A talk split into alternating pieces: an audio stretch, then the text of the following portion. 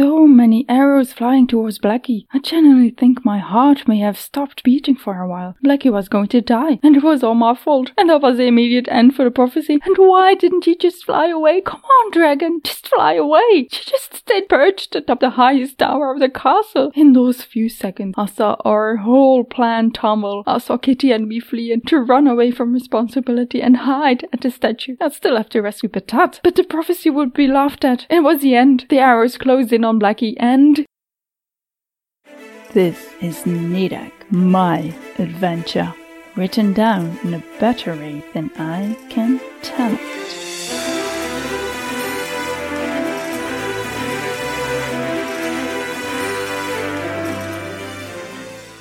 Episode 43 Opposition As the arrows flew closer to Blackie, Nidak must have sent a panicked message. She hadn't been aware of it until the dragon spoke with a soothing tone. Worry not, fine is. Many of the arrows began tumbling back down, not even reaching within two meters of their target. The rare ones who did come closer never touched Blackie before also falling. Nidak let out a long breath. Even if an arrow could cover the distance, it would probably have lost most of its strength. Blackie was safe. Nidak turned back to Aba. Hmm? Oh, so you do remember I am still here? Aba laughed. Not to worry, I am only joking. I saw what happened with the dragon, but she appears to be safe on the tower. She lowered her voice. That is a good start for our prophecy. How do things look for the brown gold? And have you been able to speak to the you know who again? Did he agree with the plan? Can he hold out for another few days? They moved aside to get out of the way of a pair of guards passing by. Let's walk away from here, Nidak said. As they crossed the square towards one of the streets, they caught snippets of conversations. Every single one talked about the dragon and the prophecy. One stall had so many people standing around it, Nidak couldn't see the owner. She did hear a woman shouting, Prophecy! Get your prophecy here! Only one quarter square ton. The full edition with our analysis of the days to come for a mere one square ton. Prophecy! Get your prophecy here! Nidak and Aba shared a look and a nod. Nidak moved to push through the people for a copy of her own prophecy, but Aba stopped her with a hand on her shoulder. Wait here. Her eyes were locked on a young man coming out of the waiting people, holding a parchment. She stepped up to him. He frowned as he saw her, and when he spoke he made elaborate gestures. His voice, from the start loud enough so Nidak could almost understand what he said, gained in volume as he almost yelled. That's her! You should not meet with her! He pointed towards Nedek, uttered a few more unintelligible words, and stormed off. Aba's lips still pressed together as she rejoined Nedek. My brother, she replied to Nedek's silent question as they strode away from the crowd. Come now, we should truly get away from here. What he said was right. I should not be seen with you, not for me, but for your sake. The Order is looking for you, which is no surprise. And we are true fools to be moving in the open like this, especially you. No insult meant. None taken. I know I'm a fool. Eva stopped, abrupt enough for Nidak to take a few more steps. My queen, she said, emphasizing the word but speaking it silently enough to not be overheard. I apologize for saying you are a fool. You are not, and you should never let anyone tell you so, especially yourself. It is not becoming of your future status. You have to be confident at all times. They began walking again, with a straight back and a straight face. Even if you are not certain of something, you have to pretend. Use words to guide people away from your ignorance. Were you never taught these tricks? I remember you said your parents never told you about Parallelo, which is why you did not know the rules. But surely they must have in the least raised you to act like a noble? Nidek didn't reply. She hailed a Quinn instead. They didn't teach you any specifics? They preferred you to be a fighter over a princess, did they not? It makes sense in a way, I suppose, but it is still strange. You meant to say my parents didn't teach me any manners, didn't you? At Eva's guilty face, Nidek wanted to chuckle. She couldn't. Having her short comments flung at her did sting, even if it was all true and mostly her parents' fault. They let me be free in what I wanted to do, and when I showed interest in fighting sports, they cheered me on. It eventually turned into my career. She lowered her voice to avoid a strong man overhearing her next words. But I never knew about Parallelo or the other realm, as I call this world, until three years ago, after they died. During the rest of the Quinn ride, they both stayed silent lost in their own thoughts. Eva broke the silence. I did not ask him for the parchment. My brother.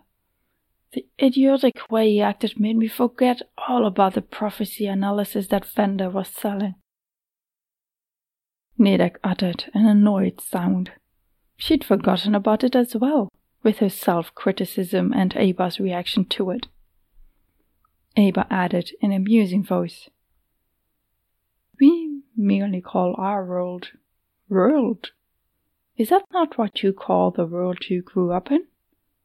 And should this not be the other world, then, instead of the other realm? Or do you call your world realm? If so, what a silly name. Earth is what it's called. Nidek smiled. I suppose I could have called this one the other Earth. It would have made more sense. You've got a point. They arrived at the circle and walked the rest of the way to the stockhouse, mindful of possible followers. No one stalked them, as far as I could see. Safe in the stockhouse, they could finally speak freely. The odds of the Quinn strong man having overheard them were slim, with their quiet voices and all the noise surrounding him. Tell me more about your brother, Nidek asked Eba. Did I not tell you about him yesterday? Eba walked around the large space of the dimly lit stockhouse. Her voice sounded forced, caused by looking up. This is a large space. Is it not? High ceiling indeed. You set the plan to make this into a Eba Nidek's no nonsense tone made other woman snap her head towards her. Your brother? I may be wrong because my memory isn't that trustworthy, but I'm pretty sure you haven't told me about him. She sat down on a crate against the wall, urging Eba to sit next to her. Your memory must be wrong. Eba lowered herself on the crate her face showing the uncertainty she felt at the unconventional seat. She sighed as she saw Nidek's raised eyebrows. Apologies, my queen. Nidek softened her features, purposely relaxing her forehead, banishing the strict face but not allowing the inner feelings of discomfort to come to the surface. Once again, she stopped herself from telling Eva not to address her as my queen. She knew she'd have to get used to it. She had to accept people treating her this way and expecting her to act like a queen. I do not believe I told you about him, Eva sighed. He and I do not see along the same line. We hardly speak to each other. Thurbo is only my half brother. My mother died when I was thirteen. It only took my father two years after her death to remarry and get his new wife, Quilla, pregnant too. My father is a good man, he truly is, but unfortunately he did also love her. she twisted his mind into joining the Order of the End. I've already told you this part. He is a complete believer now, has been for years. My brother as well. He got even worse after his mother died. Died? Two? Oh no. So your father had two dead wives? Nidak flinched at her own question. It wasn't very subtle. Eva stroked Nedak's cheek. Do not worry, you did not insult. I do not mourn my mother any more. It has been a long time. As for Krilla, my father and her had stopped loving each other well before her death. They. It does not matter. This was about my brother. It is a classic story. I believe he may blame my father for his mother's death, even though he had nothing to do with it. Despite that, they still remained in the order together. It appears their belief in the end supersedes their despise for each other. Well, I mean to say, I do not believe my father despises Thurbo. He is his only son, after all. It does not matter either. What does matter is that Thurbo is not to be trusted, and I am quite certain he has already told someone about seeing us together. I do not know if I will be able to meet with you again. They may be keeping an extra eye on me from now on, so I will not be able to accompany you tonight. We may not see each other again, not until you receive the crown. Tonight? Nedak blinked. Had she missed something? Had she fallen asleep while still being awake? Had Aba said anything else, but because of her babbling way of speaking, Nedak's mind hadn't grasped it? Aba laughed. Oh, you look cute when you are confused. But still, Quilly, of course. She touched Nedak's knee, her smile wide. You did not believe there was not an organization opposing the order, did you? Of course there is. You have been listening to Nedak, Chapter 43 Opposition narrated, adventured, and lived through by myself, Nedag. Written in a better way than I can tell it by Astrid Jeff. Don't go just yet. We've got bloopers coming up. As the arrows flew closer to Blackie, Nedak must have sent a panicked message. Message. As the arrows flew closer to Blackie, Nedak must have sent a panicked message. She hadn't been aware of it. Okay, this is not doing going well.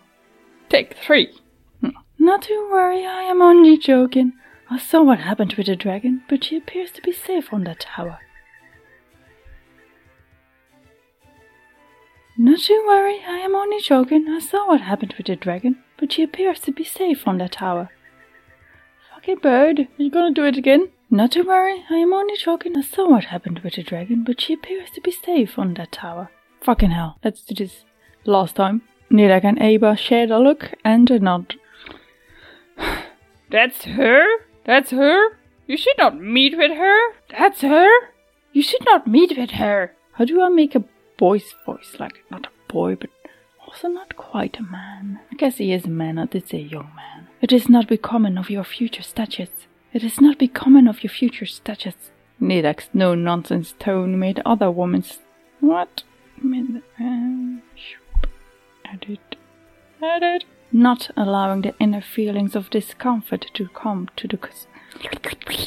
It only took my father two years after her death. death. It appears their belief in the end supersedes. He is only. He is he is his only son, after all. She touched Nedak's knee, her, her smile wide. She touched, nailed it.